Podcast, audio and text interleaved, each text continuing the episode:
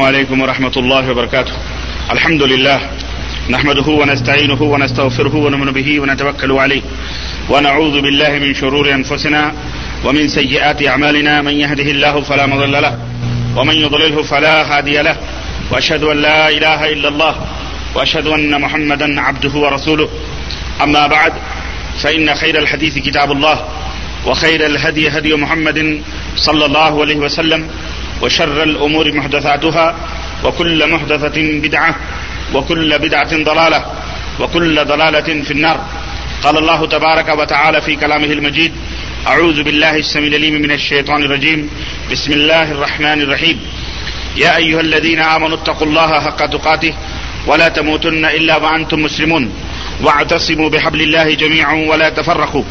وقال تعالى في مقام آخر: لَتَجِدَنَّ أَشَدَّ النَّاسِ عَدَاوَةً لِّلَّذِينَ آمَنُوا الْيَهُودَ وَالَّذِينَ أَشْرَكُوا وَلَتَجِدَنَّ أَقْرَبَهُمْ مَوَدَّةً لِّلَّذِينَ آمَنُوا الَّذِينَ قَالُوا إِنَّا نَصَارَى ذَلِكَ بِأَنَّ مِنْهُمْ قِسِّيسِينَ وَرُهْبَانًا وَأَنَّهُمْ لَا يَسْتَكْبِرُونَ.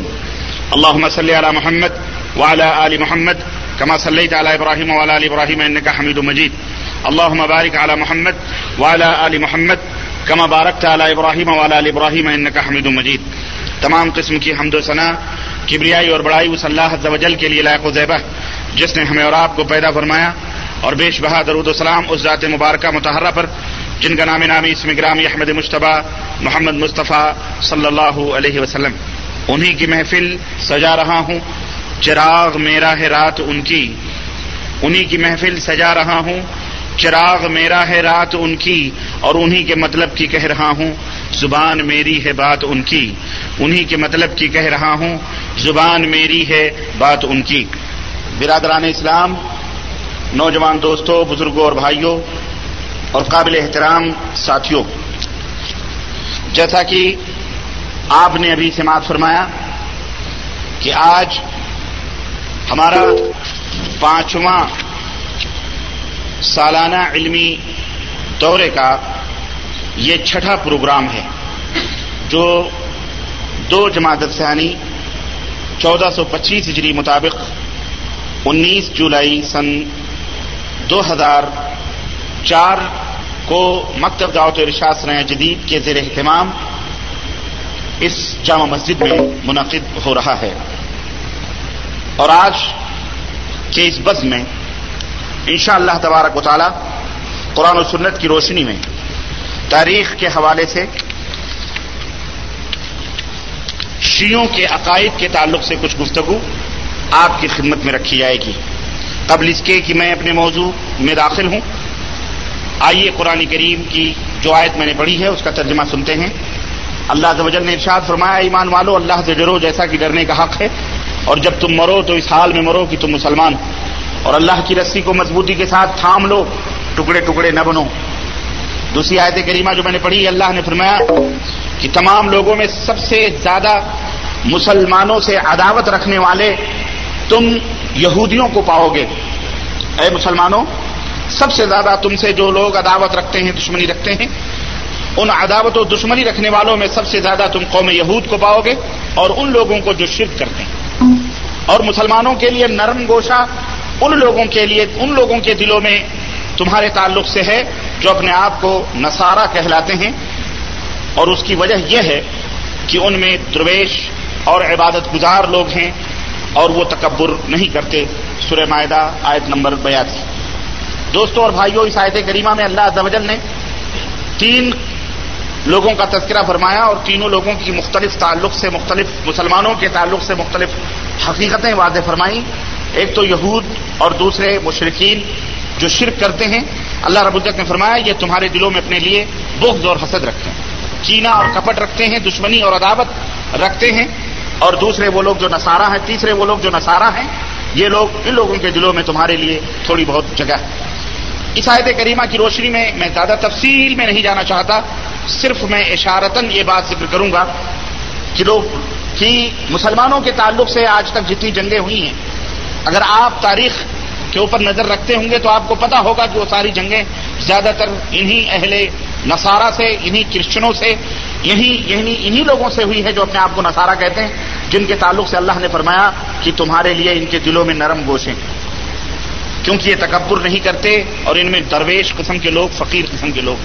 اور یہودیوں سے ہماری جنگیں بہت کم ہوئی ہیں، بہت کم لڑائیاں ہوئیں، بلکہ نبی کریم صلی اللہ علیہ وسلم نے گوشت مالی فرمائی تھی.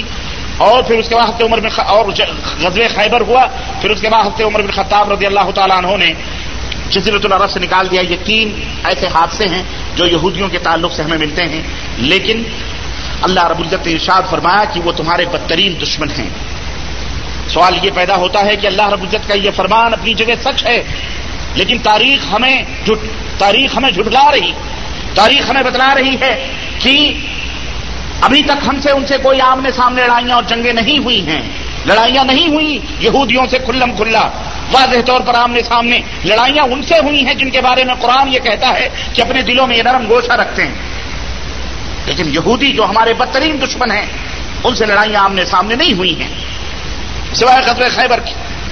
تاریخ جھوٹی ہو سکتی ہے لیکن اللہ کا کلام جھوٹا نہیں ہو سکتا، اللہ اپنے فرمانے میں سچا ہے. پھر کیوں میرے بھائیوں؟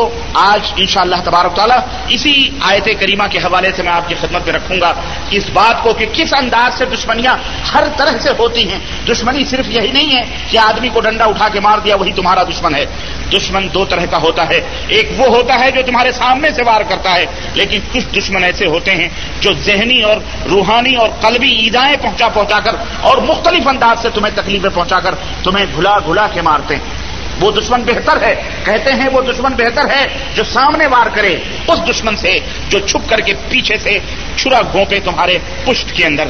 یہ یہودیت ہے جو شروع سے لے کر آج تک مسلمانوں کو پشت سے، پیٹھ کے پیچھے سے چھرے گھونپ رہی ہے، لیکن مسلمانوں کو اس کی خبر نہیں اور مسلمان ہوش و خرد سے بالکل دور نہ جانے کہاں کہاں بھٹک رہے ہیں. اور انشاءاللہ تبارک تعالیٰ وہ تمام سب چیزیں ہمارے سامنے آ رہی ہیں. شیعوں کے تعلق سے چند حقیقتیں میں آپ کی خدمت میں رکھنے کی کوشش کروں گا انشاءاللہ.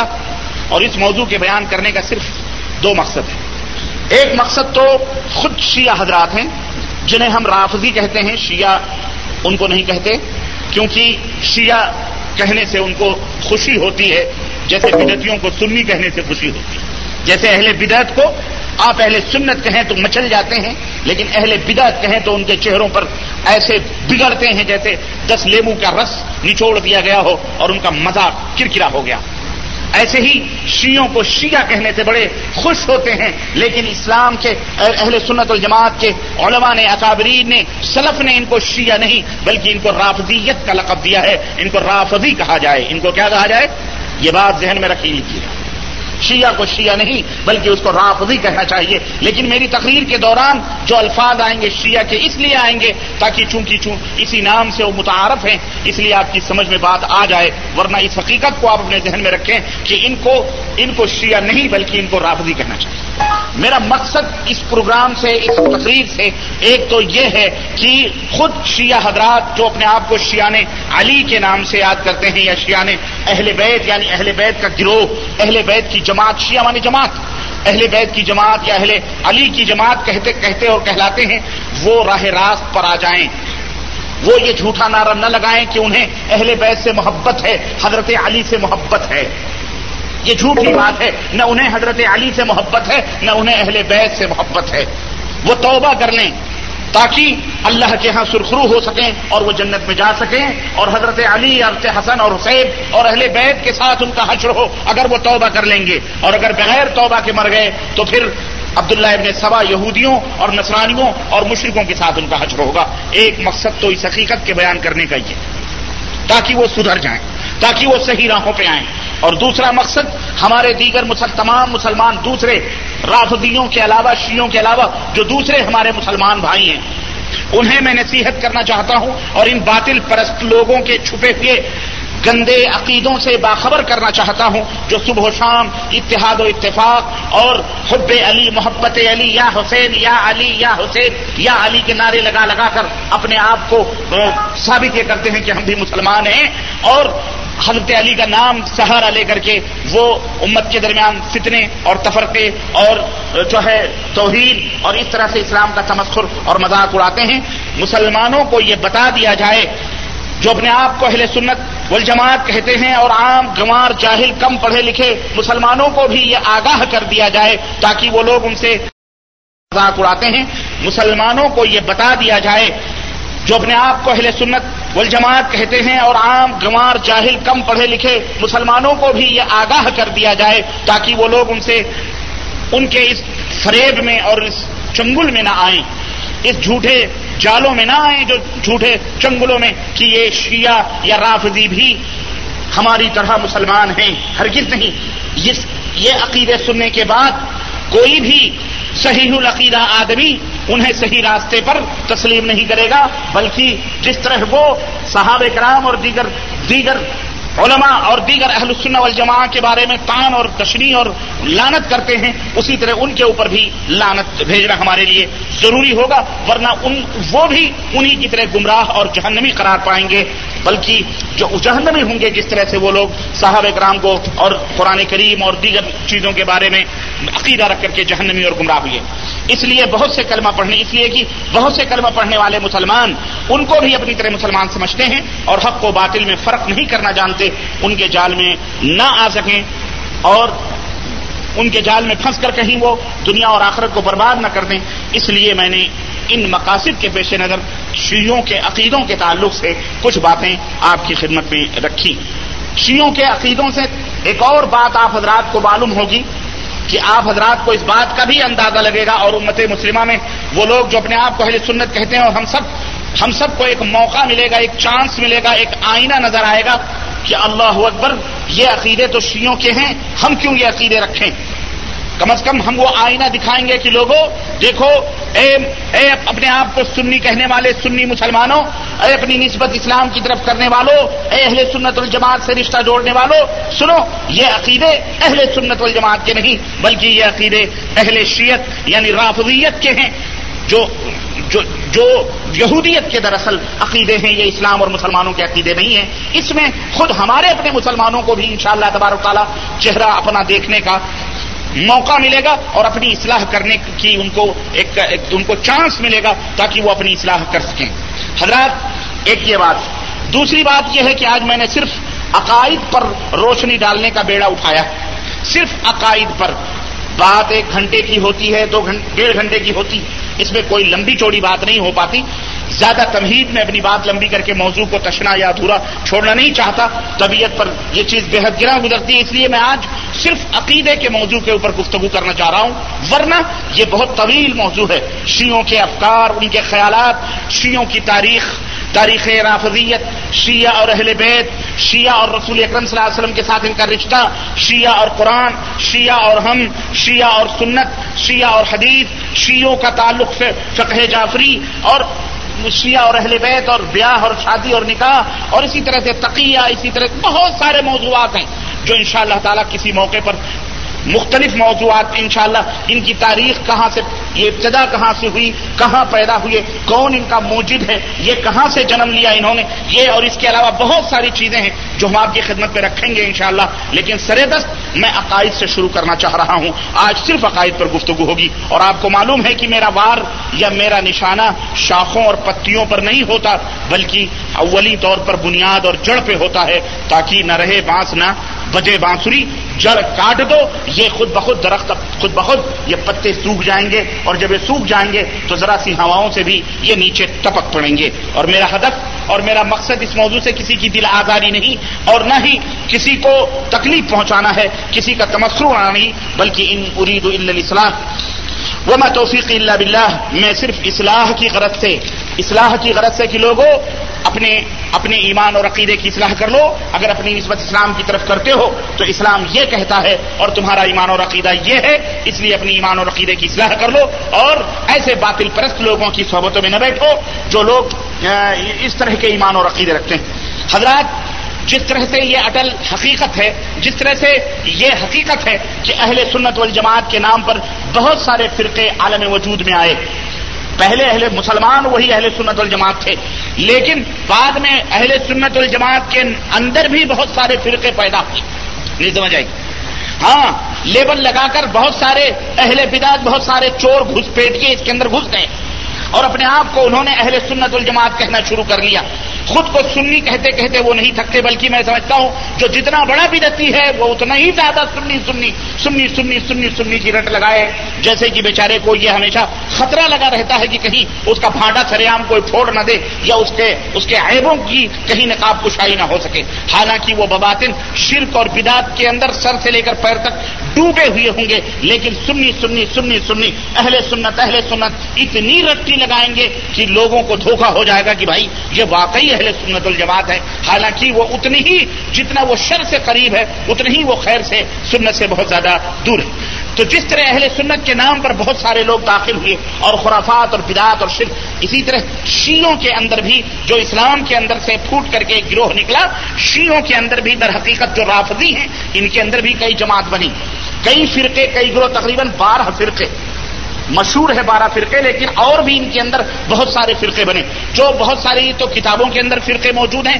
لیکن بہت سارے فرقے اس وقت ہمارے ہندوستان، پاکستان، بنگلہ دیش کے ملکوں کے اندر اور دوسرے ملکوں کے اندر موجود ہیں، جس میں اثنا عشری فرقہ بڑا مشہور ہے، اس میں اسماعیلی بھی ہیں، اس میں برہانی بھی ہیں، اس میں خوجے بھی ہیں، اس میں بہت سارے بہری بھی ہیں، اس میں بہت سارے فرقے ہیں بہرحال، لیکن اثنا عشری فرقہ یہ بہت ہی مشہور اور بہت ہی پاپولر فرقہ ہے۔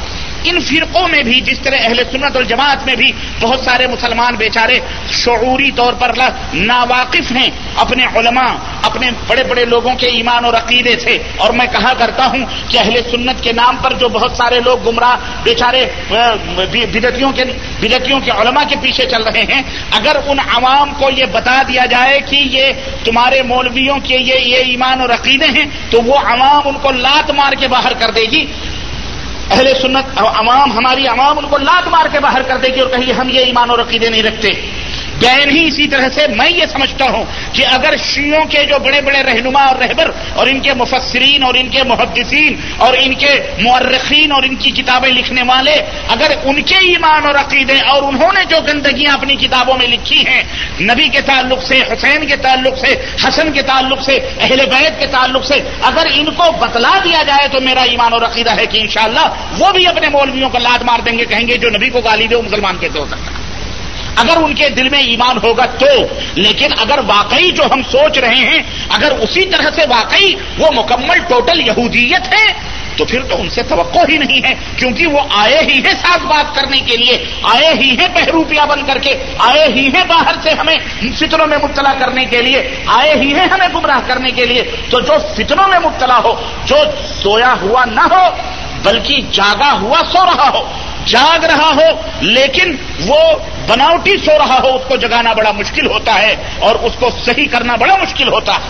تو اگر شیعہ اس طرح سے ہیں تو پھر بڑی مشکل بات ہے، ان کو ہم راہ ہدایت اللہ ہی دے سکتا ہے، ہم نہیں دے سکتے، لیکن ہم اتنا بتا سکتے ہیں کہ لوگوں دیکھو، ہم یہ درخواست کر سکتے ہیں کہ دیکھو یہ ہیں حوالے، یہ ہیں کتابیں تمہارے مذہب کی اور تمہارے علماء کی جنہوں نے لکھے ہیں، اب آپ کا فرض ہے اے اپنے آپ کو شیعہ کہنے والوں، اے حب علی کا نعرہ لگانے والوں، اے حضرت علی سے محبت قدم بھرنے والوں، اے اہل بیت کا نعرہ لگانے والوں، اب ہم تمہیں یہ دعوت دیں گے کہ اب آپ تحقیق کریں، جستجو کریں اور ان کتابوں کو پڑھیں اور آئیں سوال کریں اور پوچھیں اور صحیح ایمان اور عقیدے کو اپنائیں اور جنت کے ہم سفر بن جائیں۔ ہم آپ کو یہ یقین دلاتے ہیں کہ آج روئے زمین پر اگر کوئی سچا دین اور اگر کوئی سچا مذہب موجود ہے تو وہ صرف ایک ہی ہے، اور وہ ہے اہل الحدیث والسنۃ والجماعہ، جو اپنے آپ کو کہتے ہیں یہی سچا دین ہے، اس کے پیچھے نہ کوئی شخصیت ہے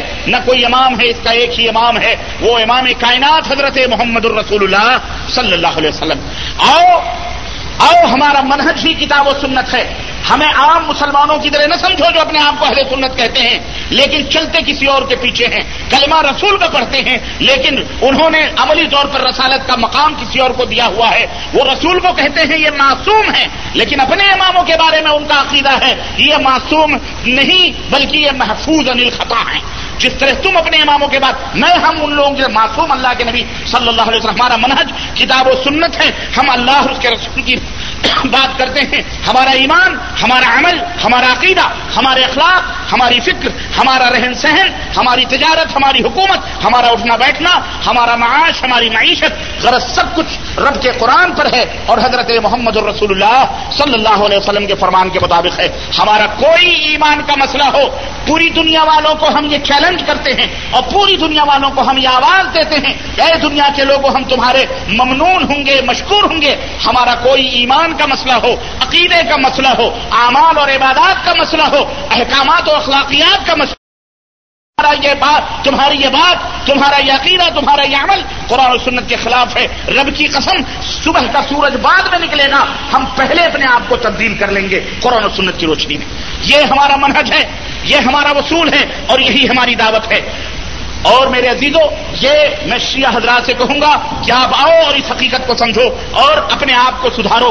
ہمارا پیغام دعوت اصلاح ہے، ہم تمہاری بھی اصلاح چاہتے ہیں، ہم تمہارا تمسخر اور تمہارا مذاق اڑانا نہیں چاہتے۔ ہم تو یہ نمونے اس لیے پیش کر رہے ہیں عقیدے، تاکہ تمہیں پتہ چلے کہ تمہارے گھر میں تمہارے مولویوں نے یہ جڑی پکائی ہے، اب اگر تم ان کے ساتھ ہو تو یہ مانو، نہیں تو چھوڑ دو ان کو اور آ جاؤ قرآن و سنت کی راہ پر۔ میرے عزیزوں، شیعوں سے میری مراد عام طور پر ہمارے ملکوں میں جو شیعہ حضرات موجود ہیں، اور سارے، کیونکہ سارے شیعہ جو ہیں ہمارے ملکوں کے اندر اس طرح کے ایمان اور عقیدے ان کے علماء رکھتے ہیں۔ فی الحال ان میں کوئی تفریق نہیں کر رہا کہ یہ فرقہ مراد ہے، وہ فرقہ نہیں، وہ فرقہ مراد ہے، وہ فرقہ نہیں، بلکہ مکمل ٹوٹل شیعہ ہیں، حکم الاکثر حکم الکل کے فارمولے پر عمل کرتے ہوئے۔ البتہ اتنا ضرور عرض کر دوں کہ حضرت علی رضی اللہ تعالیٰ عنہ کا جو زمانہ تھا، ان کا رافضی شیعوں کی وہی حضرت علی رضی اللہ تعالیٰ عنہ ہی کا زمانہ یہ رافضی شیعوں کی پیدائش کا زمانہ ہے۔ رافضی شیعہ کب پیدا ہوئے؟ حضرت علی رضی اللہ تعالیٰ عنہ کے زمانے میں۔ اس وقت دو بڑی جماعتیں وجود میں آئیں، بلکہ یوں کہہ لیں تین بڑی جماعتیں وجود میں آئیں، ایک شیعان علی اور ایک شیعان معاویہ اور تیسرے خوارج جو حضرت علی اور حضرت امیر معاویہ کو کافر کہتے تھے اور نکل گئے، اور دوسرے شیعان علی جو کہتے تھے ہم علی کے شیعہ، ہم علی کے محب ہیں، محبت کرنے والے ہیں، اور تیسرے معاویہ رضی اللہ تعالیٰ عنہ کا وہ گروپ۔ ویسے ان کا دعویٰ تو یہی ہے شیعوں کا کہ ہم نبی صلی اللہ علیہ وسلم کے زمانے سے، یہ کہتے ہیں ہم بڑے پرانے ہیں، اور اکثر و باطل لوگ جو ہے نا، باطل پرست، وہ اسی چکر میں پھنسے رہتے ہیں، کون نیا کون پرانا، تم نئے یا ہم پرانے، ہم پرانے کہ تم نئے۔ یہ اکثر و بیشتر باطل پرستوں کا ایک ٹائٹل ہوتا ہے، ہم پرانے ہیں تم نئے ہو، تم نئے ہو ہم پرانے۔ اتفاق سے اسی موضوع پر مناظرہ ہو گیا سری نگر کشمیر کے اندر، ایک زمانے کی بات ہے۔ مولانا ثناء اللہ امرتسری رحمۃ اللہ علیہ شیر پنجاب، ان کے بارے میں آتا ہے کہ ان سے مناظرہ ہوا ایک شیعہ عالم کا، اس نے کہا سنی تو بعد میں ہوئے ہیں، پہلے ہم تھے، ہم پہلے ہیں، یہ لوگ بعد میں۔ چنانچہ مناظرے کے وقت شیعہ مولوی، سویر 10 بجے کا مناظرہ طے ہوا، 10 بجے شیعہ مولوی پہنچ گیا اور جناب علی وہ پہنچ کے تقریریں کرنے لگا۔ مولانا ثناء اللہ امرتسری رحمۃ اللہ علیہ جو تھے وہ تھوڑی تاخیر سے آئے تو وہ چلانے لگا، یہ دیکھو مسلمان ہیں، اپنے آپ کو مومن کہتے ہیں اور الٹا آ رہے ہیں۔ یہ موضوع مناظرہ یہ تھا کہ شیعہ نبی کریم صلی اللہ علیہ وسلم کے زمانے میں موجود تھے یا نہیں تھے، یہ موضوع مناظرہ تھا۔ اسی پر شیعہ کہتے تھے کہ ہم نبی صلی اللہ علیہ وسلم کے زمانے میں موجود تھے، اور مولانا ثناء اللہ امرتسری جو اہل حدیث کے امام تھے، یوں سمجھے عالم تھے، انہوں نے کہا شیعوں کا وجود نبی صلی اللہ علیہ وسلم کے زمانے میں نہیں تھا۔ یہ دونوں مسئلے تھے، اسی کے اوپر مناظرہ تھا۔ چنانچہ دیر سے مولانا ثناء اللہ امرتسری پہنچے، اور یہ بڑا تڑک بھڑک کے تقریر کرنے لگا۔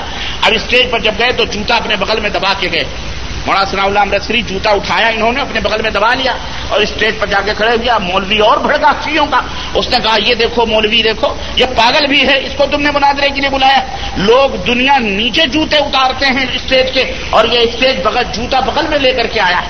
مولانا ثناء اللہ امرتسری سیدھے مائک پر پہنچے اور کہا دوستو بھائیو، بات یہ نہیں ہے، میں اپنا پاگل ہوں، مجھے دیر ہو گئی، کچھ وجوہات تھے، اصل میں وجہ یہ تھی کہ میں جوتا جو لے کر کے اسٹیج پر آیا اس کی وجہ، اور بغل میں دباؤں اس کی وجہ یہ تھی کہ میں ایک حدیث ڈھونڈ رہا تھا، اس لیے ہو گئی مجھے تاخیر، تو معذرت چاہتا ہوں۔ آخر میں مجھے وہ حدیث مل گئی، اور وہ حدیث یہ تھی کہ نبی صلی اللہ علیہ وسلم کے زمانے میں جو شیعہ لوگ تھے وہ جوتیاں چرایا کرتے تھے، تو جب یہ حدیث میں نے پڑھی تو مارے ڈر کے کہ میں نے جوتی نہ چرایا جائے، شیعہ کے محلے میں یا شیعوں سے مناظرہ کرنے جا رہے ہیں، اس لیے میں نے جوتی اپنے بغل میں دبائی ہوئی، کیونکہ یہ نبی صلی اللہ علیہ وسلم کے زمانے میں جوتے چرایا کرتے تھے۔ اتنے میں شیعہ مولوی بھڑک گیا اور مائک پہ آیا. اس نے کہا دیکھو یہ تیسرا پاگل پنی کا چہرہ ہے. نبی صلی اللہ علیہ وسلم کے زمانے میں شیعہ کہاں تھے جو جوتے چرایا کرتے تھے؟ یہ تو کوئی جھوٹ بول رہا ہے. تو مولانا ثناء اللہ امرسی نے کہا میں جھوٹ بول رہا ہوں یہ تو جھوٹ بول رہا ہے. بات تو حل ہو گئی, مناظرہ تو حل ہو گیا. اب وہ فوری طور پر فوری مترم میں نے کیا کہہ دیا؟ مولانا نے کہا تم نے وہ بات کہہ دی جو میں کہتا تھا. شیعہ نبی کے زمانے میں کہاں تھے تو تو کہاں تھا جو آج آیا ہے مناظرہ کرنے کے لیے؟ مناظرہ تو حل ہو گیا, تالیاں بج گئیں, لوگوں نے سیٹیاں بجا دیں, شیعہ مولوی بھاگ گیا. سمجھ یہ اصل میں کہتے ہیں, لڑتے ہیں کہ ہم پہلے ہیں تم بعد میں ہو, تم پہلے ہو یہ بعد میں ہے. المہم ان کے عقیدے کچھ قرآن کے تعلق سے گڑبڑ, ان کے عقیدے صحابہ کرام کے تعلق سے, ان کے عقیدے امہات المومنین کے تعلق سے, ان کے عقیدے کچھ حضرت علی رضی اللہ تعالیٰ عنہ کے تعلق سے, ان کے عقیدے خود نبی کریم صلی اللہ علیہ وسلم کے تعلق سے, ان کے عقیدے مشرکانہ, ان کے عقیدے کافرانہ عقیدے, یہ تمام سب چیزیں ان کے یہاں موجود ہیں. میرے عزیزوں, میرے دوستوں, میں ان تمام سب کو چھوڑتے ہوئے چند عقیدوں کی طرف نشاندہی کروں گا.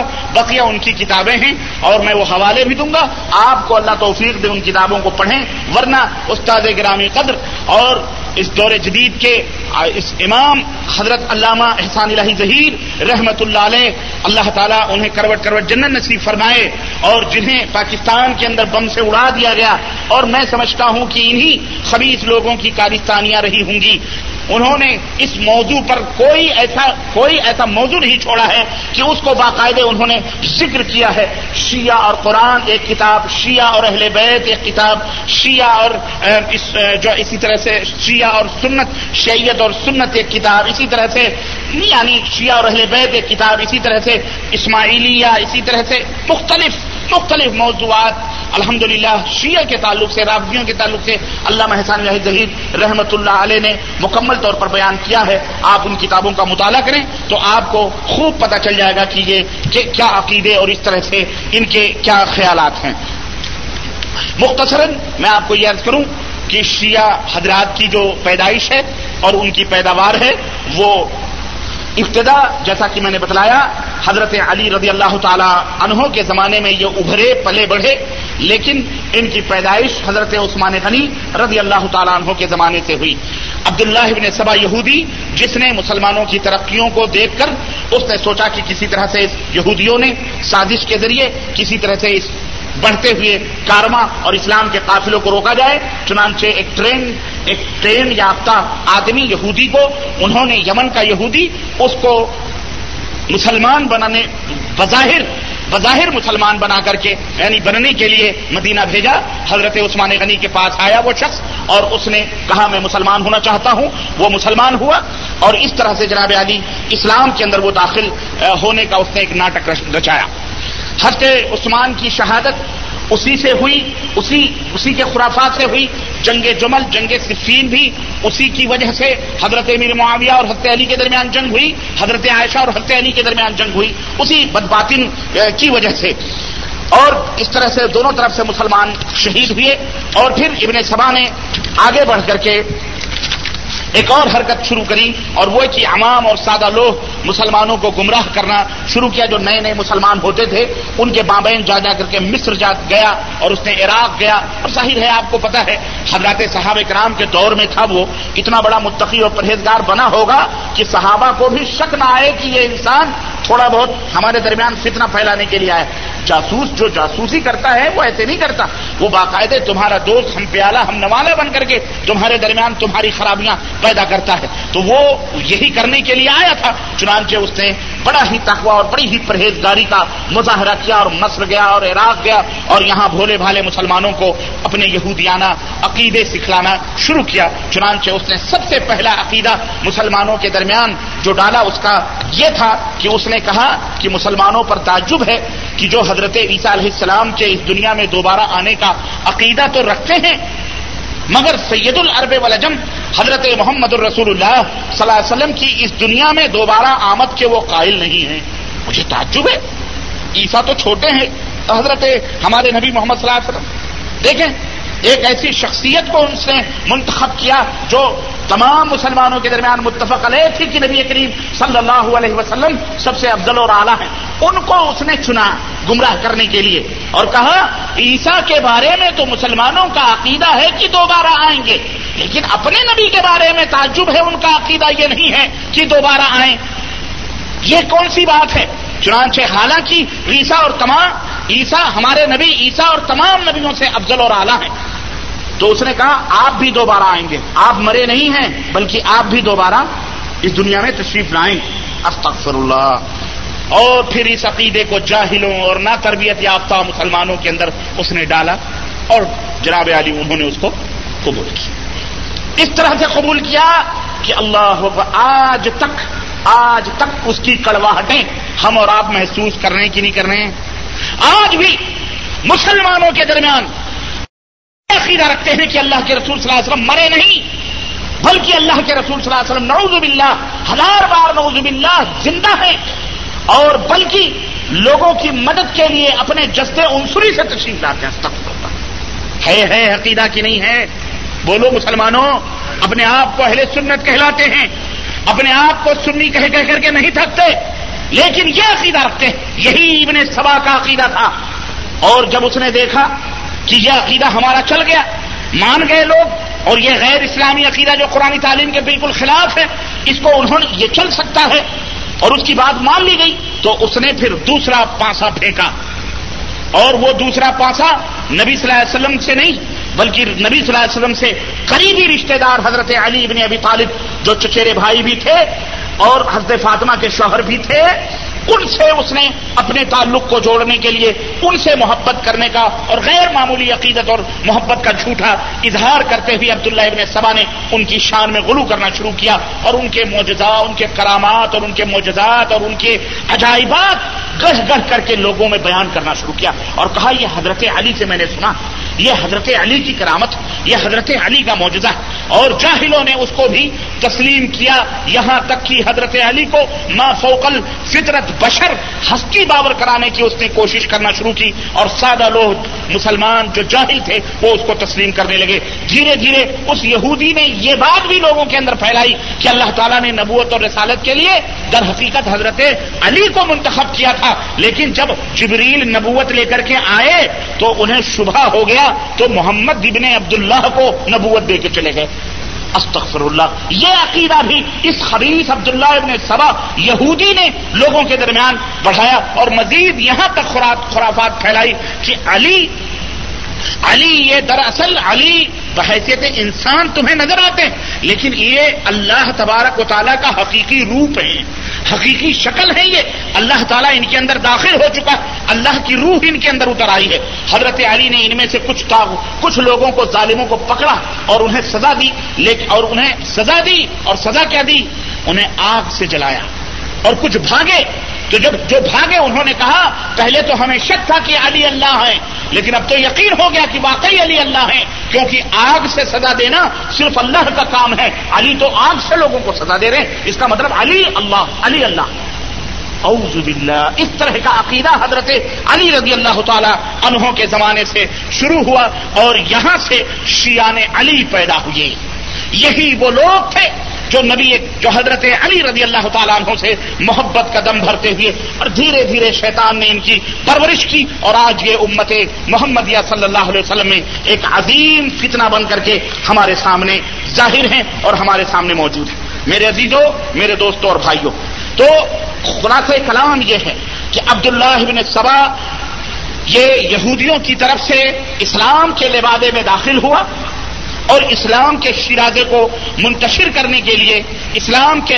بڑھتے ہوئے دھاروں کو روکنے کے لیے اس نے بدعقیدیاں امت کے درمیان پھیلانا شروع کی، اور اس سے ہمیں اور یہ بھی معلوم ہوا کہ یہودیت کس طرح سے ہمارے خلاف دنیا کے اندر فتنہ و فساد پھیلانے کے اندر لگی ہوئی ہے، اور پہلے سے حضرت خلفائے راشدین کے عہد میں جس ترقی کا آغاز ہوا تھا، اور نبی صلی اللہ علیہ وسلم کے عہد میں اور خلفائے راشدین الحمدللہ دنیا کے چپے چپے میں فوجیں اسلام کا پرچم لہرانے لگی تھی، یہ ساری سازشوں کا شکار ہو گئی۔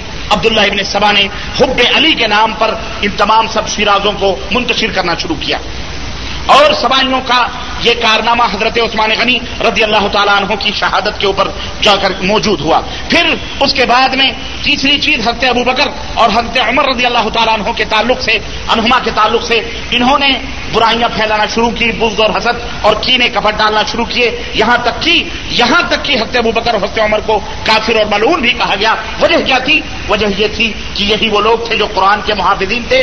جب انہی کو کافر اور مرتد کہہ دیا جائے گا تو قرآن خود بخود ختم ہو جائے گا اور لوگوں کا اعتبار ختم ہو جائے گا قرآن سے, اور جب قرآن سے رشتہ ختم ہو جائے گا تو پھر یہ ان کو ہم جیسے بھی چاہیں گے استعمال کریں گے. چنانچہ اس مقصد میں یہودی کسی حد تک کامیاب ہوئے اور انہوں نے بہت سارے لوگوں کو اپنے جال میں پھنسایا. یہودیوں کی طرف سے قرآن و حدیث پر اعتماد ختم کرنے کی کوشش, انہوں نے عام صحابہ کی تکفیر شروع کر دی. اسی طرح سے یہودی عقیدے وسیعت کے عقیدے سے بھی بہراور ہوئے, انہوں نے پھیلایا جو یہودیوں کا عقیدہ تھا. یہودیوں کا عقیدہ یہ ہے کہ حضرت موسیٰ علیہ الصلوۃ والسلام یوشع ابن نون جو ہیں یہ حضرت موسیٰ علیہ الصلوۃ والسلام کے وصی ہیں, تو جس طرح یوشع ابن نون موسیٰ کے وصی ہیں اسی طرح سے حضرت علی رضی اللہ تعالیٰ عنہ نبی کریم صلی اللہ علیہ وسلم کے وصی ہیں. اس طرح سے یہ یوشع ابن نون کو حضرت موسیٰ کا جس طرح نائب قرار دیا گیا, علی کو بھی ان یہودیوں نے اسلام کے نام پر حضرت نبی کریم صلی اللہ علیہ وسلم کا نائب قرار دیا. اسی طرح سے یہودی افکار و نظریات کے اشاعت, مثلاً رجعت کا عقیدہ, تصرف کا عقیدہ, بدعا کا عقیدہ, علم غیب وغیرہ, یہ تمام عقائد ابن سبا کے اور اس کے دوسرے ساتھیوں نے مسلمانوں میں پھیلائے, اور حضرت علی رضی اللہ تعالیٰ عنہ کا ابن سبا کے اس گروہ سے, اس تنظیم سے یقیناً کوئی رشتہ اور کوئی تعلق نہیں تھا, بلکہ یہ تمام کی تمام فتنے وہ خبیث مصر میں, عراق میں, کوفہ میں, بغداد میں, شام میں اس طرح جا کر کے پھیلاتا تھا. ایک دفعہ ہوا یہ کہ سوید بن غفلہ کہتے ہیں کہ کہیں وہ موجود تھے اسی کوفہ وغیرہ میں. کوفہ کے بارے میں مشہور ہے کوفی لا یوفی, کوفہ والوں کے اندر وفا نہیں ہے, نہ کوفہ کے اندر نہ بصرہ کے اندر, بلکہ عراق تو شروع سے فتنوں کی سرزمین رہا ہے اسی زمانے سے. تو سوید بن غفلہ کہتے ہیں کہ میں نے کچھ لوگوں کو ہنستے اور حضرت عمر رضی اللہ تعالیٰ عنہما کو گالیاں یا گستاخیاں ان کی شان میں کرتے ہوئے دیکھا, تو میں نے جا کر کے میں نے سنا تو میں سیدھا حضرت علی کی خدمت میں گیا اور حضرت علی سے کہا کہ کچھ لوگ ابو بکر اور عمر کو برا بھلا کہتے ہیں, یہ کیا بات ہے, جن میں عبداللہ ابن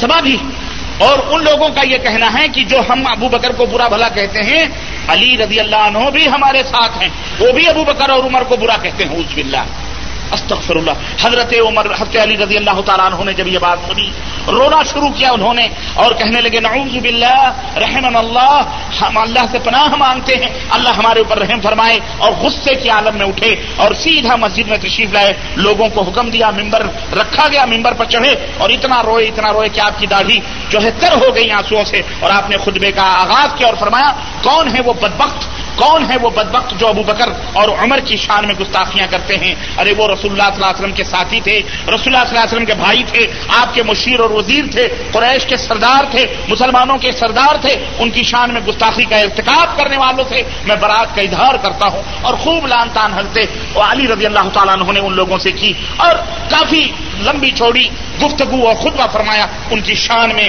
اور ان کی منزلت میں. یہاں تک کہا کہ جو لوگ جو بدنصیب حضرت ابوبکر اور حضرت عمر سے بغض رکھتے ہیں, دشمنی رکھتے ہیں, اللہ کی لعنت ہوتی ہے ان کے اوپر, اور ان کے دلوں کے اندر جن کے بغض ہوتے ہیں حضرت ابوبکر عمر کے, اللہ تبارک تعالیٰ کی لعنت اور پھٹکار ان کے اوپر ہوتی. تو میرے عزیزو, میرے دوستو, اس طرح سے عبداللہ ابن سبا نے اپنے فتنے لوگوں کے درمیان پھیلانا شروع کیے. اب آئیے میں چند عقیدے صحابہ کے تعلق سے, قرآن کے تعلق سے, ان کے میں آپ کی خدمت میں رکھتا ہوں. عموماً صحابہ کرام رضوان اللہ علیہم اجمعین کا جو مرتبہ اور مقام ہے یہ کسی بھی اہل سنت والجماعت کے اوپر مخفی اور پوشیدہ نہیں ہے. اللہ کے رسول صلی اللہ علیہ وسلم نے منع فرمایا ہے کہ آپ کے صحابہ کے بارے میں کوئی نازیبہ گفتگو یا کوئی نازیبہ گستاخانہ کلام کہا جائے. اللہ کے رسول قرآن میں ان کے مقامات اور قرآن میں ان کی عظمتیں, محمد الرسول اللہ والذین معہ اشداء علی الکفار رحماء بینہم, اللہ تعالیٰ نے ان کی صفات بیان کیے ہیں, صحابہ کرام کے بارے میں رضی اللہ عنہم ورضوان کی آیتیں اتری ہیں, ان کے بارے میں اللہ نے فرمایا کہ فَإِنْ آمَنُوا بِمِثْلِ مَا آمَنْتُمْ بِهِ فَقَدِ اهْتَدَوْا. صحابہ کرام وہ ہیں کہ جس طرح وہ ایمان لائے اگر تم بھی ایمان لاؤ اسی طرح تو تم ہدایت پا جاؤ گے. غرض قرآن میں اور نبی کریم صلی اللہ علیہ وسلم کے نے اپنے احادیث میں صحابہ کرام کے تعلق سے بے شمار فضائل بیان فرمائے ہیں, لیکن اس کے برعکس ہم جب شیعہ مورخین اور شیعوں کے علماء کو دیکھتے ہیں تو رافضی کس طرح سے یہودیت کا عقیدہ لے کر کے امت کے اندر آئے, اور جیسا کہ میں نے بتایا ان کا مین مقصد یہ تھا کہ صحابہ کرام اور قرآن اور اس طرح سے کسی بھی طرح سے ان کو گمراہ کیا جائے, چنانچہ وہ تمام ہتھ کنڈے انہوں نے اپنائے. اور اب میں آپ کے سامنے مثلا صحابہ کرام کے تعلق سے کس طرح سے وہ تان اور تشنیع کرتے ہیں چند باتیں آپ کی خدمت میں رکھنا چاہتا ہوں. چنانچہ حضرت ابوبکر صدیق رضی اللہ تعالیٰ عنہ یہ افضل البشری بعد الانبیاء, انبیاء اور رسول کے بعد ہم اہل السنہ والجماعہ کا یہ ایمان اور عقیدہ ہے کہ بشر میں سب سے زیادہ افضل نبیوں اور رسولوں کے بعد اگر کوئی ذات ہے تو حضرت سیدنا ابوبکر صدیق رضی اللہ تعالیٰ عنہ کی ہے, جو یار غار مصطفیٰ ہیں, ان کا مقام و مرتبہ. لیکن اس کے بارے میں ان کے بارے میں شیعوں کا عقیدہ کیا ہے, چنانچہ حمزہ شیعہ قوم کا عقیدہ بیان کرتے ہوئے حمزہ طیار سے روایت کرتا ہے کہ اس نے کہا کہ ایک دن ہم نے امام جعفر صادق کے پاس محمد ابن ابو بکر کا ذکر کیا, محمد ابن ابو بکر یعنی ابو بکر کے بیٹے محمد. اور آپ کو میں بتاؤں یہ سب لعنتی جھوٹ اور قسم کے اوپر اس طرح واقعات گڑھ گڑھ کر کے بیان کرتے ہیں. سنو, محمد بن ابو بکر کا ذکر کیا تو امام جعفر صادق فرمانے لگے کہ اللہ کی رحمتیں نازل ہوں محمد بن ابو بکر پر کہ انہوں نے علی علیہ السلام کی بیعت کرتے وقت کہا تھا کہ میں گواہی دیتا ہوں کہ آپ یعنی اے علی آپ میرے امام ہیں, آپ کی اطاعت فرض ہے, اور اس بات کی بھی گواہی دیتا ہوں کہ میرا باپ ابو بکر جہنمی ہے, اعوذ باللہ. اور اس بات کا ذکر کر کے امام جعفر صادق فرمانے لگے کہ محمد بن ابو بکر میں نجابت اور کرامت باپ کی طرف سے نہیں بلکہ ان کی والدہ اسما بنت عمیس کی طرف سے تھی, اس لیے وہ اس طرح کی گفتگو کرتے تھے. رجال القشی صفحہ نمبر 60. چنانچہ اس سے ہمیں یہ پتہ چلتا ہے کہ ان کے دلوں کے اندر حضرت ابوبکر صدیق رضی اللہ تعالیٰ عنہ کے تعلق کی توڑا خبص ہے کہ وہ حوالہ خود نہیں بلکہ ان کے گھر سے محمد بن ابو بکر کے طرف جھوٹی نسبتیں کر کے اور حضرت ابوبکر کو گالیاں دے رہے ہیں. اسی کی روایت شیعہ نے امام باقر سے بھی بیان کی ہے, انہوں نے کہا کہ محمد ابن ابو بکر نے علی علیہ السلام کی بیعت کرتے وقت اپنے باپ سے برات کا اظہار کیا تھا. اسی طرح سے محمد بن ابو بکر سے اور یہ بھی اس نے کہا کہ محمد ابن ابو بکر برے گھرانے کے اچھے آدمی تھے, اعوذ باللہ. یعنی ابو بکر کا گھرانہ برا تھا لیکن محمد بن ابو بکر ان میں اچھے آدمی تھے. میرے عزیزوں, یہ تمام عبارتیں یہودی ذہنیت کی عکاسی کرتی, یہودی ذہنیت کا پتہ دیتی کہ کس طرح حضرت ابوبکر صدیق رضی اللہ تعالیٰ عنہ کے بارے میں اس طرح سے ان کا عقیدہ امت کے درمیان پھیلایا جائے اور امت شک و شبہ کا شکار ہو اور ان کے دل سے ابوبکر کا احترام نکل جائے.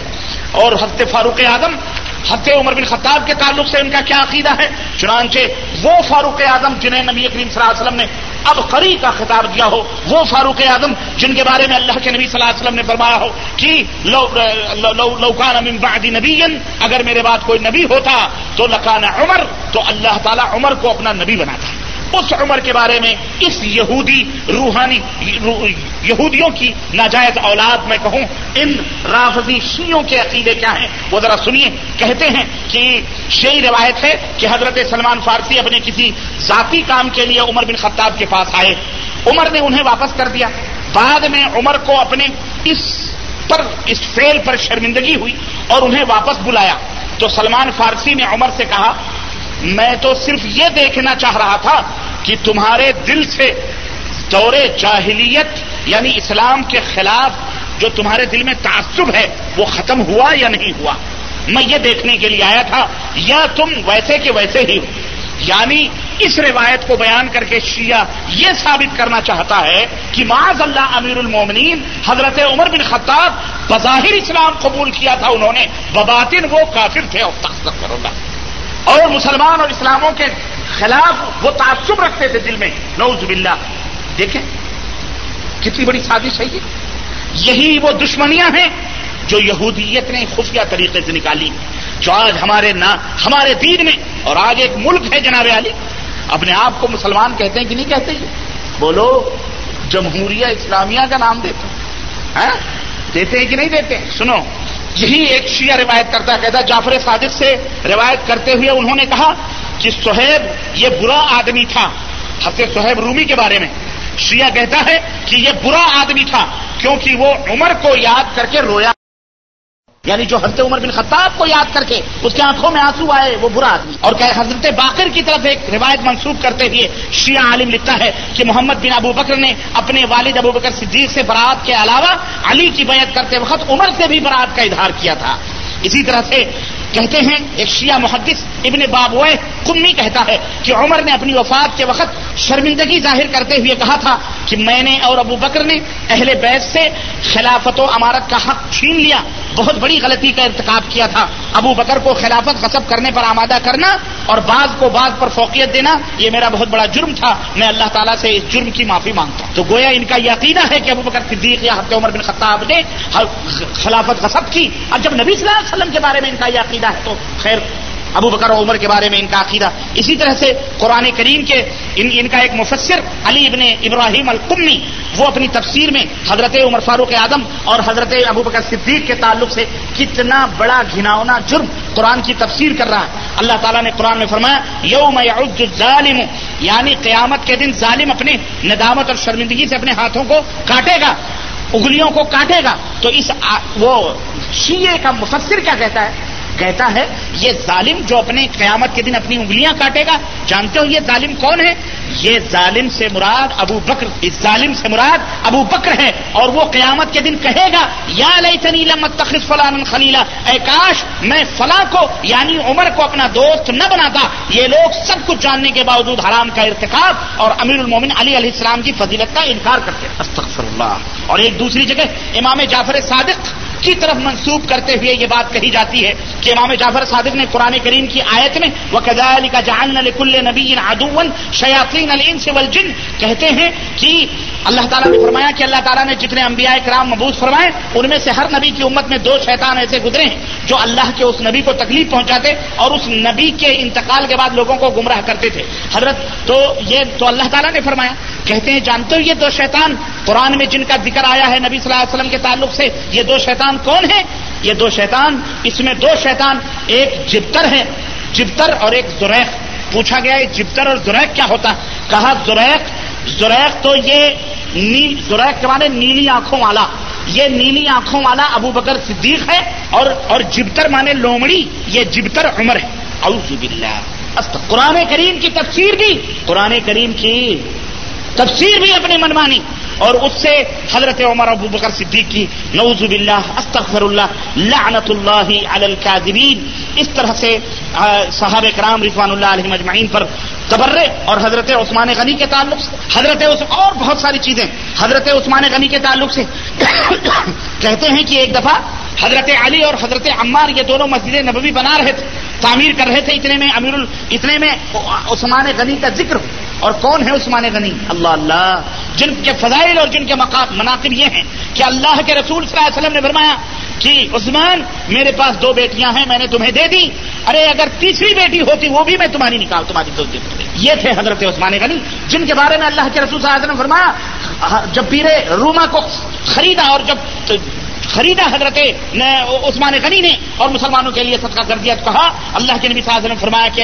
اے عثمان اس کے بعد اگر تم کوئی بھی عمل نہ کرو تب بھی اللہ نے تمہارے اوپر جنت کو واجب کر دیا۔ یہ عثمان غنی جس کے بارے میں ان خبیث بدباطن یہودیوں کی جائے اولاد، یہ شیعوں کا عقیدہ دیکھو، ان کے مولویوں کا، وہ کیا کہتے ہیں؟ کہتے ہیں کہ عثمان ادھر سے گزرے، علی اور عمار یہ دونوں مسجد بنا رہے تھے مسجد نبوی، تو عثمان کا گزر ہوا، ذرا اترا کر عثمان چلے ان کے قریب سے۔ امیر المومن علی نے حضرت عمار کو اشارہ کیا تو انہوں نے عثمان کو متوجہ کرتے ہوئے کہا لا یستوی من یعمر المساجد یذل فیہا راکعا وساجدا ومن تراہ عاندا معاندا عن الغبار لا یزال حائدا، یعنی وہ شخص جو رکوع اور سجدے سے مسجدوں کو آباد کرنے والا ہو اور وہ جو اپنے آپ کو گرد و غبار سے بچا کر غرور سے چلنے والا ہو، یہ دونوں برابر نہیں ہو سکتے۔ عثمان کو غصہ لگا اور عثمان رسول اللہ صلی اللہ علیہ وسلم کے پاس گیا اور کہا کہ ہم نے اس لیے اسلام نہیں قبول کیا ہے کہ ہم پر آوازیں کسی جائیں اور ہماری توہین کی جائے. اللہ تعالیٰ کو عثمان کا یہ غرور اور تکبر ناپسند آیا تو اللہ تعالیٰ نے قرآن میں آیت نازل فرمائی کہ یمنون علیک ان اسلموا قل لا تمنوا علی اسلامکم, کہ لوگ اسلام قبول کر کے بڑا احسان جتلاتے ہیں, اے نبی ان سے کہہ دو اسلام قبول کر کے احسان نہ جتاؤ. گویا کہ حضرت عمر کی, حضرت عثمان غنی کی مذمت میں اور ان کی برائی میں قرآن کریم کی آیت کریمہ نازل ہوئی. استغفر اللہ, کہاں کا اینٹ, کہاں کا توڑا بھان مٹی کا وہ جوڑا. یہ آیت کریمہ کب نازل ہوئی, کہاں نازل ہوئی؟ ذلیلوں نے حضرت عثمان غنی کے اوپر فٹ کر دیا. یہی نہیں بلکہ اسی روایت کے تعلق سے رجال القشی اپنی کتاب کے اندر لکھتا ہے کہ ایک دوسری روایت کے تعلق سے کہ جب شکایت کی حضرت عثمان نے تو حضرت عثمان نے کیا کہا, او کمینے کی اولاد. عمار کو کہا او کمینے کی اولاد. تو حضرت علی نے کہا جاؤ نبی صلی اللہ علیہ وسلم شکایت کر دو کہ عثمان نے ہم کو کمینے کی اولاد کہا. تو حضرت عمار گئے اور کہا کہ عثمان نے ہم کو غلام اور کمینے کی اولاد کہا. تو حضرت نبی صلی اللہ علیہ وسلم نے کہا کہ کیا اس کے اوپر کوئی اور گواہ ہے؟ کہا ہاں علی نے سنا. کہا علی کو بلاؤ. تو علی نے کہا ہاں میں گواہی دیتا ہوں کہ عثمان نے بڑے غرور سے کہا. تو کہا کہ جا کے تم بھی اس کو کہو وہ کمینے وہ غلام کی اولاد. چنانچہ اللہ کے نبی نے ان کو بھیجا تو علی نے جا کر کے وہی الفاظ کہے اور عثمان کو مخاطب کر کے کہا تم ہوگے غلام, تم ہوگے کمینے اور ذلیل. اعوذ باللہ. یہ دیکھیں کہ بچوں کی باتیں یہ اللہ کے نبی کر سکتے ہیں؟ بولو ذرا. یہ اللہ کے نبی اپنے صحابہ کو اسی طرح کی تعلیم دیتے تھے. یہ خود شاید ان رافضی شیعوں کا جو صحابہ کرام کے بارے میں یہ تصور دینا چاہتے ہیں کہ اس طرح سے صحابہ آپس میں لڑتے تھے اور اس کے بعد یہ مردود اپنے آپ کو اسلام سے رشتہ جوڑیں, یہ ہمارے اوپر آ کر کے ہم سے لگنے کی کوشش کریں. یہ کہاں کا انصاف؟ انصاف کرو اور سوچو اس طرح ان کی خباستیں قیامت کے دن جو اس طرح ان کی خباستیں اسلام کے تعلق سے. اور تفسیر قمی کا مفسر لکھتا ہے کہ نبی کائنات صلی اللہ علیہ وسلم پر بہتان باندھتے ہوئے لکھتا ہے اور کیا کہتا ہے, کہتا ہے رسول اللہ صلی اللہ علیہ وسلم نے فرمایا قیامت کے روز 5 گروہ 5 جھنڈے لے کر میرے پاس سے گزریں گے. تفسیر قمی کا مفسر کہتا ہے کہ نبی صلی اللہ علیہ وسلم نے فرمایا استغفر اللہ, جھوٹ ہے یہ اللہ کے نبی کے اوپر جھوٹی بہتان کہ 5 گروہ 5 جھنڈے لے کر کے گزریں گے میرے پاس سے. پہلے گروہ کی قیادت ایسی اسی امت کا بنی اسرائیلی بچڑا کرے گا اور وہ بچڑا تفسیر قدمی کا یہ مفسر خبیث لکھتا ہے کہ وہ ابوبکر صدیق ہوگا. ابوبکر صدیق کے ہاتھ میں جھنڈا ہوگا. معاذ اللہ, میں اس گروہ سے پوچھوں گا کہ تم نے میرے بعد ثقلین یعنی قرآن مجید اور اہل بیت کے ساتھ کیا سلوک کیا؟ تو ابوبکر جواب دے گا کہ قرآن مجید کو ہم نے تبدیل کر دیا اور اہل بیت کے اوپر ہم نے ظلم کیا. تو میں کہوں گا تمہارے چہرے سیاہ ہو جائیں, کالے ہو جائیں, جہنم تمہارا ٹھکانہ ہو, تم جہنم کی آگ میں بھوکے پیاسے جلتے رہو, جاؤ جہنم کے اندر. اس طرح ابوبکر جہنم میں ڈھکیل دیا جائے. کہتے ہیں کہ دوسرے گروہ کی قیادت اس امت کا فرعون کرے گا یعنی حضرت عمر فاروق اعظم نعوذ باللہ, اور وہ بھی ہمارے پاس سے گزرے گا تو میں اس سے وہی سوال کروں گا تو وہ بھی یہی جواب دے گا کہ ہم نے قرآن جلا دیا, پھاڑ دیا اور اس کی مخالفت کی اور اہل بیت کو ہم نے نافرمانی, اہل بیت کی ہم نے نافرمانی کی, ان سے بغض اور دشمنی رکھی, ان سے جنگ کی. تو میں کہوں گا جاؤ جہنم کی آگ میں تم بھی جل جاؤ. اس طرح عمر فاروق بھی جہنم میں ڈھکیل دیا جائے. پھر تیسرا گروہ اس کی قیادت اس امت کا سامری کرے گا. سامری بنی اسرائیل کا اس امت کا سامری کرے گا. کہتے ہیں وہ سامری کون ہے؟ کہتے ہیں عثمان. عثمان نعوذ باللہ, عثمان ہے اس امت کر رہا ہوگا. اس گروہ سے بھی یہی سوال کیا جائے گا. چنانچہ اسے بھی اللہ کے نبی کہیں گے کہ جاؤ اس کو جہنم میں ڈھکیل. چوتھے گروہ کی قیادت سب سے پہلا خارجی ذوالسلمہ ہوگا, وہ کر رہا ہوگا. اس گروہ سے بھی یہی سوال جواب ہوگا اور اس خارجی امام کو بھی جہنم میں ڈھکیل دیا جائے گا. 5ویں گروہ کی قیادت امام المتقین وصی رسول رب العالمین حضرت علی علیہ السلام کر رہے ہوں گے. میں اس گروہ سے پوچھوں گا کہ تم نے میرے بعد ثقلین سے کیا سلوک کیا؟ تو علی جواب دیں گے کہ ثقل اکبر قرآن کریم پر ہم نے عمل کیا اور ثقل اصغر اہل بیت کی ہم نے مدد کی. تو میں ان سے کہوں گا کہ تمہارے چہرے روشن ہوں, منور ہوں, تم جنت میں پرسکون زندگی بسر کرو. اور پھر رسول اللہ صلی اللہ علیہ وسلم نے یہ آیت کریمہ تلاوت فرمائی یوم تبیض وجوہ وتسود وجوہ فاما الذین بیضت فاما الذین اسودت وجوہہم اکفرتم بعد ایمانکم, یعنی روز قیامت کچھ لوگوں کے چہرے سفید ہوں گے اور کچھ کے چہرے سیاہ ہوں گے. سیاہ چہرے والوں سے کہا جائے گا کہ تم ایمان لا کر دوبارہ کافر و مرتد ہو گئے تھے, تم اپنے کفر کے سبب عذاب میں رہو, اور سفید چہرے والے ہمیشہ کے لیے اللہ کی رحمت کے سائے تلے تھے. اعوذ باللہ. یہ آیت کریمہ گویا حضرت ابوبکر, حضرت عمر اور حضرت عثمان غنی رضی اللہ تعالیٰ عنہم کے اوپر نعوذ باللہ فٹ کی جا رہی ہے اور شیعوں کا مفسر فٹ کر رہا ہے. اسی طرح شیعہ کی بدقسمتی ذرا ملاحظہ فرمائیں کہ کس طرح وہ صحابہ کرام کے خلاف یہودیانہ افکار امت کے درمیان پھیلائے رہے ہیں اور عذاب الہی کا مستحق انہیں ٹھہرا رہے ہیں. کہتے ہیں کہ ایک دن امام جعفر صادق نے کچھ اشعار پڑھے جن میں 5 گروہوں کا بیان جیسے یہ گزرا ہے ابھی 5 گروہوں کا بیان, انہوں نے بھی 5 گروہوں کا ذکر کیا تو کہا یہ اشعار کس کے ہیں؟ جواب ملا یہ ملا محمد الحمیری کے ہیں. فرمانے لگے رحمہ اللہ اس نے بیان کیا ہے, اللہ اس کے اوپر اپنی رحمتیں نازل, جس نے اشعار کہے ہیں اس کے اوپر اللہ کی. تو راوی کہتا ہے کہ میں نے عرض کیا کہ حضرت وہ تو شرابی اور کبابی تھا, جوئے باز تھا, شراب پیتے ہوئے میں نے دیکھا. تو حضرت امام جعفر نے فرمایا ارے جو علی سے محبت کرے بھلے شرابی ہو اللہ اسے معاف فرما دے. لو بھیا ہاں اعوذ باللہ. یہ نہیں اس طرح سے باقی جہاں تک امہات یعنی جو حضرت عمر بن خطاب کو یاد کر کے اس کی آنکھوں میں آنسو آئے وہ برا آدمی. اور کہ حضرت باقر کی طرف ایک روایت منسوب کرتے ہوئے شیعہ عالم لکھتا ہے کہ محمد بن ابو بکر نے اپنے والد ابو بکر صدیق سے برات کے علاوہ علی کی بیعت کرتے وقت عمر سے بھی برات کا اظہار کیا تھا. اسی طرح سے کہتے ہیں ایک شیعہ محدث ابن بابوہ قمی کہتا ہے کہ عمر نے اپنی وفات کے وقت شرمندگی ظاہر کرتے ہوئے کہا تھا کہ میں نے اور ابو بکر نے اہل بیت سے خلافت و امارت کا حق چھین لیا, بہت بڑی غلطی کا ارتکاب کیا تھا.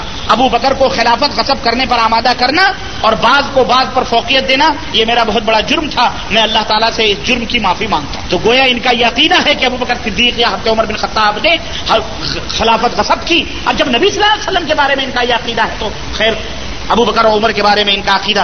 اسی طرح سے قرآن کریم کے ان کا ایک مفسر علی ابن ابراہیم القمی وہ اپنی تفسیر میں حضرت عمر فاروق اعظم اور حضرت ابو بکر صدیق کے تعلق سے کتنا بڑا گھناؤنا جرم قرآن کی تفسیر کر رہا ہے. اللہ تعالیٰ نے قرآن میں فرمایا یوم یعج الظالم یعنی قیامت کے دن ظالم اپنے ندامت اور شرمندگی سے اپنے ہاتھوں کو کاٹے گا, انگلیوں کو کاٹے گا. تو وہ شیعہ کا مفسر کیا کہتا ہے؟ کہتا ہے یہ ظالم جو اپنے قیامت کے دن اپنی انگلیاں کاٹے گا, جانتے ہو یہ ظالم کون ہے؟ یہ ظالم سے مراد ابو بکر, اس ظالم سے مراد ابو بکر ہے. اور وہ قیامت کے دن کہے گا یا لیتنی لم اتخذ فلانا خلیلا, اے کاش میں فلاں کو یعنی عمر کو اپنا دوست نہ بناتا. یہ لوگ سب کچھ جاننے کے باوجود حرام کا ارتکاب اور امیر المومن علی علیہ السلام کی فضیلت کا انکار کرتے ہیں. استغفر اللہ. اور ایک دوسری جگہ امام جعفر صادق کی طرف منسوب کرتے ہوئے یہ بات کہی جاتی ہے کہ امام جعفر صادق نے قرآن کریم کی آیت میں وَكَذَلِكَ جَعَلْنَا لِكُلِّ نَبِيٍّ عَدُوًّا شَيَاطِينَ الْإِنسِ وَالْجِنِّ کہتے ہیں کہ اللہ تعالیٰ نے فرمایا کہ اللہ تعالیٰ نے جتنے انبیاء کرام مبعوث فرمائے ان میں سے ہر نبی کی امت میں 2 شیطان ایسے گزرے ہیں جو اللہ کے اس نبی کو تکلیف پہنچاتے اور اس نبی کے انتقال کے بعد لوگوں کو گمراہ کرتے تھے. حضرت تو اللہ تعالیٰ نے فرمایا, کہتے ہیں جانتے ہو یہ 2 شیطان قرآن میں جن کا ذکر آیا ہے نبی صلی اللہ علیہ وسلم کے تعلق سے, یہ 2 شیطان کون ہیں؟ یہ 2 شیطان, اس میں 2 شیطان ایک جبتر ہے, جبتر اور ایک زریخ. پوچھا گیا یہ جبتر اور زریخ کیا ہوتا؟ کہا زریخ تو یہ زریخ کے معنی نیلی آنکھوں والا, یہ نیلی آنکھوں والا ابو بکر صدیق ہے, اور جبتر معنی لومڑی, یہ جبتر عمر ہے. اعوذ باللہ. قرآن کریم کی تفسیر بھی, قرآن کریم کی تفسیر بھی اپنی منمانی, اور اس سے حضرت عمر ابو بکر صدیق کی نعوذ باللہ استغفر اللہ لعنت اللہ علی الکاذبین. اس طرح سے صحابہ کرام رضوان اللہ علیہم اجمعین پر تبرے, اور حضرت عثمان غنی کے تعلق سے اور بہت ساری چیزیں حضرت عثمان غنی کے تعلق سے کہتے ہیں کہ ایک دفعہ حضرت علی اور حضرت عمار یہ دونوں مسجد نبوی بنا رہے تھے, تعمیر کر رہے تھے, اتنے میں عثمان غنی کا ذکر. اور کون ہے عثمان غنی؟ اللہ اللہ, جن کے فضائل اور جن کے مناقب یہ ہیں کہ اللہ کے رسول صلی اللہ علیہ وسلم نے فرمایا کہ عثمان میرے پاس 2 بیٹیاں ہیں میں نے تمہیں دے دی, ارے اگر تیسری بیٹی ہوتی وہ بھی میں تمہاری توجہ کرتی. یہ تھے حضرت عثمان غنی جن کے بارے میں اللہ کے رسول صلی اللہ علیہ وسلم نے فرمایا جب پیر روما کو خریدا, اور جب خریدا حضرت عثمان غنی نے اور مسلمانوں کے لیے صدقہ کر دیا, کہا اللہ کے نبی صلی اللہ علیہ وسلم نے فرمایا کہ اے عثمان اس کے بعد اگر تم کوئی بھی عمل نہ کرو تب بھی اللہ نے تمہارے اوپر جنت کو واجب کر دیا. یہ عثمان غنی جس کے بارے میں ان خبیث بدباطن یہودیوں کی جائے اولاد یہ شیعوں کا عقیدہ دیکھو, ان کے مولویوں کا, وہ کیا کہتے ہیں؟ کہتے ہیں کہ عثمان ادھر سے گزرے, علی اور عمار یہ دونوں مسجد بنا رہے تھے مسجد نبوی, تو عثمان کا گزر ہوا, ذرا اترا کر عثمان چلے ان کے قریب سے. امیر المومن علی نے حضرت عمار کو اشارہ کیا تو انہوں نے عثمان کو متوجہ کرتے ہوئے کہا لا يستوي من يعمر المساجد يذل فيها راكعا وساجدا ومن تراه عاندا معاندا عن الغبار لا يزال حائدا، یعنی وہ شخص جو رکوع اور سجدے سے مسجدوں کو آباد کرنے والا ہو اور وہ جو اپنے آپ کو گرد و غبار سے بچا کر غرور سے چلنے والا ہو، یہ دونوں برابر نہیں ہو سکتے۔ عثمان کو غصہ لگا اور عثمان رسول اللہ صلی اللہ علیہ وسلم کے پاس گیا اور کہا کہ ہم نے اس لیے اسلام نہیں قبول کیا ہے کہ ہم پر آوازیں کسی جائیں اور ہماری توہین کی جائے۔ اللہ تعالیٰ کو عثمان کا یہ غرور اور تکبر ناپسند آیا تو اللہ تعالیٰ نے قرآن میں آیت نازل فرمائی کہ یمنون علیک ان اسلموا قل لا تمنوا علی اسلامکم، کہ لوگ اسلام قبول کر کے بڑا احسان جتلاتے ہیں، اے نبی ان سے کہہ دو اسلام قبول کر کے احسان نہ جتاؤ۔ گویا کہ حضرت عمر کی، حضرت عثمان غنی کی مذمت میں اور ان کی برائی میں قرآن کریم کی آیت کریمہ نازل ہوئی۔ استغفر اللہ، کہاں کا وہ اینٹ، کہاں کا توڑا بھان مٹی کا وہ جوڑا، یہ آیت کریمہ کب نازل ہوئی، کہاں نازل ہوئی؟ ذلیلوں نے حضرت عثمان غنی کے اوپر فٹ کر دیا۔ یہی نہیں بلکہ اسی روایت کے تعلق سے رجال القشی اپنی کتاب کے اندر لکھتا ہے کہ ایک دوسری روایت کے تعلق سے کہ جب شکایت کی حضرت عثمان نے تو حضرت عثمان نے کیا کہا، او کمینے کی اولاد، عمار کو کہا او کمینے کی اولاد، تو حضرت علی نے کہا جاؤ نبی صلی اللہ علیہ وسلم شکایت کر دو کہ عثمان نے ہم کو کمینے کی اولاد کہا۔ تو حضرت عمار گئے اور کہا کہ عثمان نے ہم کو غلام اور کمینے کی اولاد کہا، تو حضرت نبی صلی اللہ علیہ وسلم نے کہا کہ کیا اس کے اوپر کوئی اور گواہ ہے؟ کہا ہاں علی نے سنا ہے۔ کہا علی کو بلاؤ، تو علی نے کہا ہاں میں گواہی دیتا ہوں کہ عثمان نے بڑے غرور سے کہا۔ تو کہا کہ جا کے تم بھی اس کو کہو وہ کمینے وہ غلام کی اولاد۔ چنانچہ اللہ کے نبی نے ان کو بھیجا تو علی نے جا کر کے وہی الفاظ کہے اور عثمان کو مخاطب کر کے کہا تم ہوگے غلام، تم ہوگے کمینے اور ذلیل۔ اعوذ باللہ، یہ دیکھیں کہ بچوں کی باتیں یہ اللہ کے نبی کر سکتے ہیں؟ بولو ذرا، یہ اللہ کے نبی اپنے صحابہ کو اسی طرح کی تعلیم دیتے تھے؟ یہ خود شاید ان رافضی شیعوں کا جو صحابہ کرام کے بارے میں یہ تصور دینا چاہتے ہیں کہ اس طرح سے صحابہ آپس میں لڑتے تھے اور اس کے بعد یہ مردود اپنے آپ کو اسلام سے رشتہ جوڑیں، یہ ہمارے اوپر آ کر کے ہم سے لگنے کی کوشش کریں، یہ کہاں کا انصاف؟ انصاف کرو اور سوچو اس طرح ان کی خباستیں قیامت کے دن جو اس طرح ان کی خباستیں اسلام کے تعلق سے۔ اور تفسیر قمی کا مفسر لکھتا ہے کہ کائنات کہ نبی کائنات صلی اللہ علیہ وسلم پر بہتان باندھتے ہوئے لکھتا ہے اور کیا کہتا ہے رسول اللہ صلی اللہ علیہ وسلم نے فرمایا قیامت کے روز 5 گروہ 5 جھنڈے لے کر میرے پاس سے گزریں گے۔ تفسیر قمی کا مفسر کہتا ہے کہ نبی صلی اللہ علیہ وسلم نے فرمایا استغفر اللہ، جھوٹ ہے یہ، اللہ کے نبی کے اوپر جھوٹی بہتان، کہ 5 گروہ 5 جھنڈے لے کر کے گزریں گے میرے پاس سے۔ پہلے گروہ کی قیادت ایسی اسی امت کا بنی اسرائیلی بچڑا کرے گا، اور وہ بچڑا تفسیر قدمی کا یہ مفسر خبیث لکھتا ہے کہ وہ ابو بکر صدیق ہوگا۔ ابو بکر صدیق کے ہاتھ میں جھنڈا ہوگا، معاذ اللہ۔ میں اس گروہ سے پوچھوں گا کہ تم نے میرے بعد ثقلین یعنی قرآن مجید اور اہل بیت کے ساتھ کیا سلوک کیا؟ تو ابو بکر جواب دے گا کہ قرآن مجید کو ہم نے تبدیل کر دیا اور اہل بیت کے اوپر ہم نے ظلم کیا۔ تو میں کہوں گا تمہارے چہرے سیاہ ہو جائیں، کالے ہو جائیں، جہنم تمہارا ٹھکانہ ہو، تم جہنم کی آگ میں بھوکے پیاسے جلتے رہو، جاؤ جہنم کے اندر۔ اس طرح ابو بکر جہنم میں ڈھکیل دیے جائے۔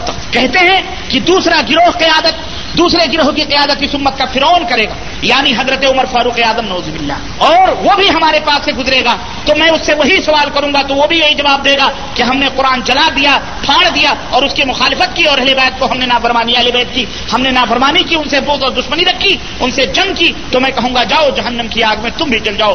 اس طرح عمر فاروق بھی جہنم میں ڈھکیل دیا جائے۔ پھر تیسرا گروہ اس کی قیادت اس امت کا سامری کرے گا، سامری بنی اسرائیل کا، اس امت کا سامری کرے گا۔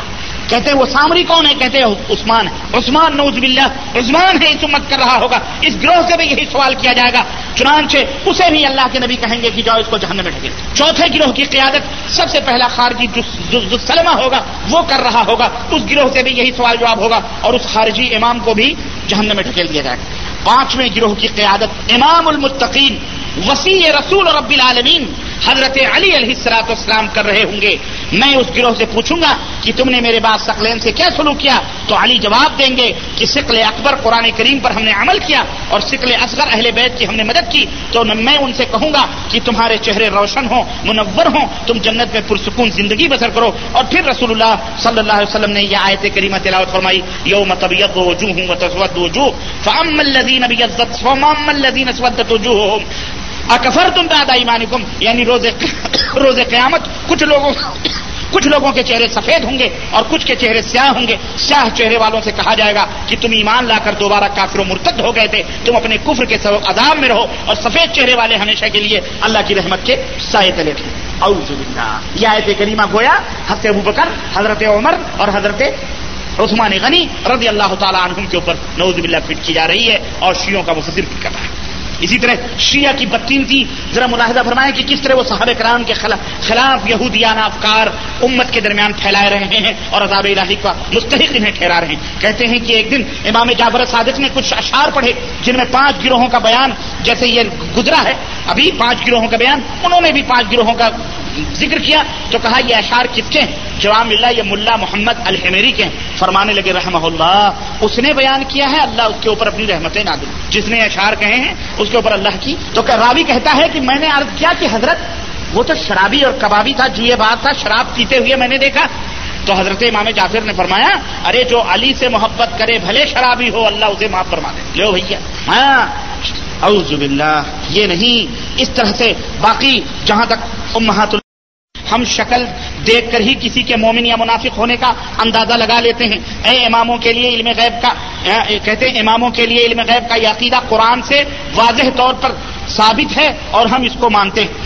اللہ اکبر. اس طرح سے ان کا یہ عقیدہ, اسی طرح سے ان کا عقیدہ ہے کہ امام جعفر صادق نے فرمایا کہ جو کچھ آسمانوں اور زمینوں میں ہے مجھے سب چیزوں کا پتہ ہے, اور جو کچھ جنت و دوزخ میں ہے مجھے اس کا بھی علم ہے. اسی طرح مجھے گزشتہ واقعات اور ہونے والے واقعات کا بھی علم ہے, اور میں جو چاہوں میں جیسے چاہوں کروں. کہتے ہیں کہ بصائر الدرجات کا مصنف اور کلینی کا استاد روایت کرتا ہے کہ امام جعفر صادق فرمایا کرتے تھے کہ ہمارے پاس ایک فرشتہ آتا ہے جو جبریل اور میکائیل سے بھی بڑا. ہاں, یعنی وہ تو نبی صلی اللہ علیہ وسلم کے پاس آتے. اب ان کے امام بھی نبی کو جو چاہیں خدا کر دکھائیں, اماموں کا رتبہ نبی سے بڑھائیں, ان کے امام بھی نبی سے بڑھ چڑھ کر کے. ایک شیعہ حضرت علی کے مناقب بیان کرتے ہوئے کہتا ہے جب آپ کو فتح خیبر کے لیے بھیجا گیا تو کچھ دیر کے لیے الگ کھڑے رہے, آپ کے ساتھیوں نے دیکھا تو انہوں نے کہا کہ حضرت علی اللہ سے باتیں کرتے ہیں. ان کا عقیدہ ہے ان کے پاس. استغفر اللہ, استغفر اللہ. میرے بھائیوں, میرے عزیزوں, میں کہاں تک ان بدباطنوں کے وہ تمام سب بدعقیدگیاں میں بیان کروں؟ قرآن کے بارے میں, صحابہ صحابیات سب کے بارے میں اس سے گھٹیا گھٹیا باتیں ان کی ہیں, لیکن اتنا ہی میں سمجھتا ہوں آپ کے لیے کافی ہے کہ جو لوگ اسلام کے نام پر اس طرح کی حرکتیں کرتے ہیں, آپ بتائیں ان سے اتفاق و اتحاد آپ کس بیس پر کریں گے؟ بولو, ہمارا اتحاد و اتفاق ان سے ہو سکتا ہے؟ بہت سارے لوگ ہیں اپنے آپ کو اسلامی جماعت اور فلانی جماعت, اور مولانا مودودی صاحب بھی نکلے, انہوں نے بھی جناب علی ہاتھ ملانے کی بات کی, وہ ملایا بھی, اور انہوں نے ان کی دامنوں میں جا کے ان کی گودیوں میں بیٹھے, ان کے موافق میں انہوں نے بہت ساری باتیں لکھی خلافت و ملوکیت کے نام پر جو چراغ کی ہے مودودی صاحب نے, اللہ انہیں معاف فرمائے. اللہ تعالیٰ. خمینی نے کہا اپنے دور میں کہ جناب علی کیا کہتے ہیں, ہمیں تو اہل سنت والجماعت سے ایک وہ مل گیا ہے, کیا کہتے ہیں, ہمیں اہل سنت والجماعت سے شخص مل گیا ہے, وکیل, جو اس طرح سے ہماری وکالتیں کر رہا ہے. بہرحال میرے عزیزوں, میرے دوستوں, عرض کرنے کا مطلب یہ ہے کہ دنیا یہ فتنوں کی آماجگاہ ہے. میں شیعہ حضرات سے بھی اور سب سے, یہ تمہارے اپنے ایمان اور عقیدے, یہ تو چند نمونے میں نے بیان کیے ہیں. قرآن کے تعلق سے کتنے عقیدے ہیں, خود حضرت علی, خود ابھی تو سمجھے خانہ کعبہ, اور اسی طرح سے قرآن, اور اسی طرح سے اہل بیت, اور اسی طرح سے صحابہ کرام اور دیگر جو عقائد ہیں مشرکانہ, یہ تو ابھی بہت دور رہے. میں تقیہ کا عقیدہ, رجعت کا عقیدہ, بدا کا عقیدہ, یہ تمام سب اگر موقع ملا تو ہم ان کی تفصیلات بیان کریں گے. یہ جو ان کے عقیدے, اللہ سے توبہ کرو اور اللہ کے دین کو سمجھو. قرآن کیا ہے, احادیث کیا ہے, صحابہ کرام کی عزت کرو, انہی میں تمہاری نجات ہے اور انہی میں تمہاری بخشش ہے. اس طرح یہودیوں نے یہ تمام سب سازشیں کری ہیں. یہ عقیدہ واضح ہے, صاف ہے کہ یہ اسلام اور مسلمانوں کا عقیدہ نہیں, بلکہ یہ یہودیوں کے, یہ جو یہودی ہیں, یہودیوں نے یہ عقیدے پھیلائے ہیں. اللہ تعالیٰ سے دعا کریں کہ اللہ تعالیٰ ہمیں ایسے ایمان اور عقیدے سے دور رکھے اور ایسے لوگوں سے دور رکھے. یا ایھا الذین آمنوا اتقوا اللہ وکونوا مع الصادقین. اے ایمان والو, اللہ سے ڈرو اور سچے لوگوں کی صحبت میں بیٹھو. یہ جھوٹے بدباطن لوگ, کافر اور مشرک لوگ ہیں جو صحابہ کرام اور اللہ اور نبی کی شان میں گستاخیاں کرتے ہیں اور ان کے بارے میں اس طرح کے ایمان و عقید رکھتے ہیں. اللہ تعالیٰ ہمیں ایسے شر پسند لوگوں سے محفوظ رکھے, اور اللہ تعالیٰ ہم سب کو کتاب و سنت کے اوپر چلائے, اور اللہ تعالیٰ ہم سب کو قرآن و سنت کے اوپر زندہ رکھے, اور ہم سب کو جنت الفردوس میں جگہ عطا فرمائے. آمین یا رب العالمین. وصلی اللہ علیہ